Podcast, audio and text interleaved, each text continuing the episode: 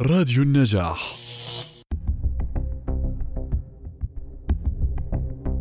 كيف نقابل الخبراء والمختصين؟ قد يعمل الصحفي التحقيقات على مواضيع في قطاعات مختلفة كالصحة أو الزراعة أو البيئة. لذا فإنه يجري مقابلات مع خبراء مختصين في كل قطاع منها وعادة ما تكون أسئلة هذه المقابلات استيضاحية بحيث يفسر الخبير الاصطحافي المصطلحات العلمية ويوضح له بعض سياق الأحداث والقرارات كما يفسر له الوقائع المعقدة ويضيء على الجوانب الخفية من القصة. وقد يحتاج الصحفي إلى إجراء مقابلات مع الخبراء والمختصين أثناء البحث الأولي لبناء فكرة التحقيق.